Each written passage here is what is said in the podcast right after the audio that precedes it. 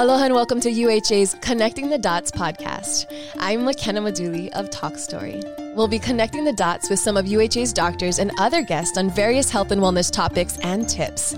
Connecting the Dots starts now. Today, we're connecting the dots on Alzheimer's with Dr. Poki'i Balaz, the interim executive director at Lunalilo Home. She is a double board certified family nurse practitioner who aims to serve our kupuna, those with Alzheimer's, other related dementias, caregivers, and underserved populations such as Native Hawaiians. Dr. Balaz received her doctorate in nursing practice from the University of Hawaii at Hilo and Executive Master of Business Administration from Shidler College of Business, with her focus on improving financial resources and advocacy for caregivers. Her professional passion stems from her personal experience as a caregiver to her father, who is in the end stages of Alzheimer's disease, honoring his request to age in place. Aloha, doctor. What is Alzheimer's? Aloha, McKenna. Just want to say thank you to you and everyone for giving me this opportunity to just share a little bit about Alzheimer's and dementia. So that's a perfect question. That is a question everybody asks. What is Alzheimer's? What is the difference between Alzheimer's and dementia? So Alzheimer's disease is a degenerative brain disease and the most common form of dementia. Dementia itself is not a specific disease, it's a general term for the decline in mental ability or the mental ability severe enough to interfere with daily life. It's an overall term that describes a group of symptoms associated with a decline in memory, reasoning, or other thinking skills. So then going back to Alzheimer's, Alzheimer's disease leads to those complex brain changes, changes and dementia symptoms that worsen over time. So the most common one that you'll hear from people, right, is that they don't remember things. And that's correct. They don't remember new information. But as the disease progresses, we begin to see disorientation, confusion, behavior changes, and eventually challenges with speaking, swallowing, and walking also becomes difficult. You can kind of think of Alzheimer's dementia as flowers, like what type of flower? Alzheimer's. And so I just want to add in really quickly that in the current currently in the state of Hawaii, we have 29,000 people living with Alzheimer's and 51,000 caregivers across the state. Wow, that is that is mind blowing. Um, can you, doctor, can you prevent this disease? At this time, unfortunately, there is no cure, and you are not able to. But you can do things that can reduce the risk. Some of these things include being like physically active, right? Watching your diet, eating healthy, watching what you're drinking, decreasing alcohol intake, smoking, and really exercising your brain and being on top of your health. So, just a good way to think about it is what's good for your heart is good for your brain. Right. And what are the 10 warning signs of Alzheimer's? Sure. So I love going over this. And if everybody goes to the Alzheimer's Association, you can find this very easily. You just type in 10 early signs Alzheimer's Association. So I'll go through them real quick. And then um, if it's okay with you, McKenna, I'll give a couple examples of, uh, of some. That would be so helpful. Thank you. So the, the top signs, I'll run through them. So the first one is memory loss that, that disrupts daily life, challenges in planning or solving problems, difficulty completing familiar tasks, confusion with time and place, trouble understanding visual and spatial relationships, new problems with words in speaking or writing, misplacing things and losing the ability to retrace steps, decreased poor judgment, withdrawal from work or social activities, and changes in mood or personality. So I'll give a couple examples, and the one I'll start with is memory, because that's what everybody asks about all the time. So a typical age-related change is that you may forget the name of somebody or an appointment you had, but you can remember it later.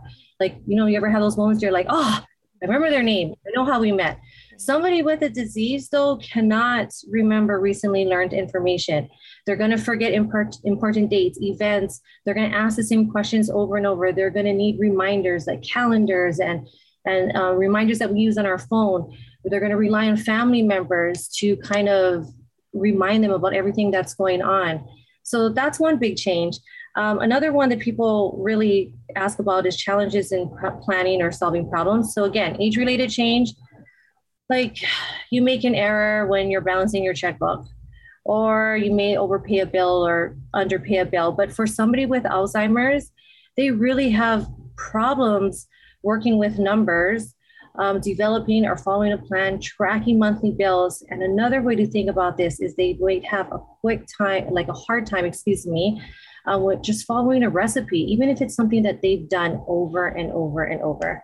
I can jump in at any time yeah, if you want. No, I, I really am am learning so much. You know, what should you do if you believe someone you know is exhibiting these warning signs? So that's always a great question. So for a lot of people, um, like it's very difficult to talk about this. So if you are noticing one or more signs in yourself or another person, like confusion, which is a big thing, um, they get very confused, right? Or they may have trouble understanding something that's not happening immediately, or things with abstraction, or becoming paranoid and misplacing things, which is another big one. People ask me about, like, if I lose my keys, do I have Alzheimer's? No, because you can probably retrace the steps to find it, unless you're like my father. He had his thing was toothpaste and change, and he hid it all over the house, and he could never remember where he put any of it. So I had to buy like like hundreds of toothpaste so i could give it to him and then like every day go back and find out where he hid all of this throughout the house.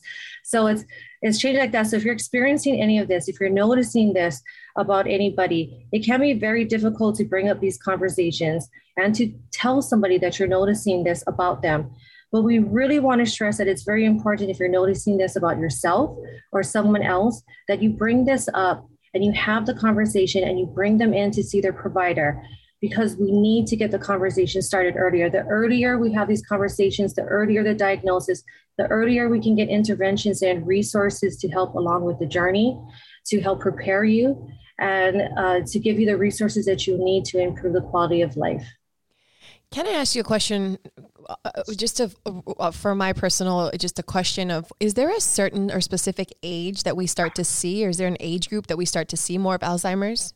Well, so Alzheimer's was actually diagnosed right in 1901. And we see it a lot more now because we are living longer. So age is the greatest risk factor for Alzheimer's disease.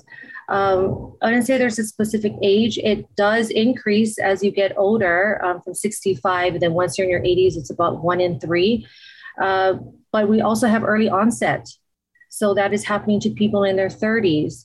Uh, we have, we do know that by the time symptoms are showing, the disease has already been been there for about 10 to 20 years. So like even for me um, if i am going to have the disease as my father did and my grandfather it has most likely already started. Wow. Um, is, is this genetic? Is, is alzheimer's genetic so there's many different things that um, contribute to getting alzheimer's disease and uh, genetics is just one component of it but it's not a guarantee nor is anything anything else. It's really a combination of things that come together okay. or it can be a combination of things i should say. It's valuable information. What tips can you give someone who may know uh, what tips can you give someone who may know someone who is experiencing this? So whether you're the person that you think you may have the disease or a caregiver, the thing I would stress the most is that you are not alone. As you heard me say earlier, 29,000 people already living with the disease, 51,000 caregivers. We expect the 29,000 to jump um, in just four short years to 35,000.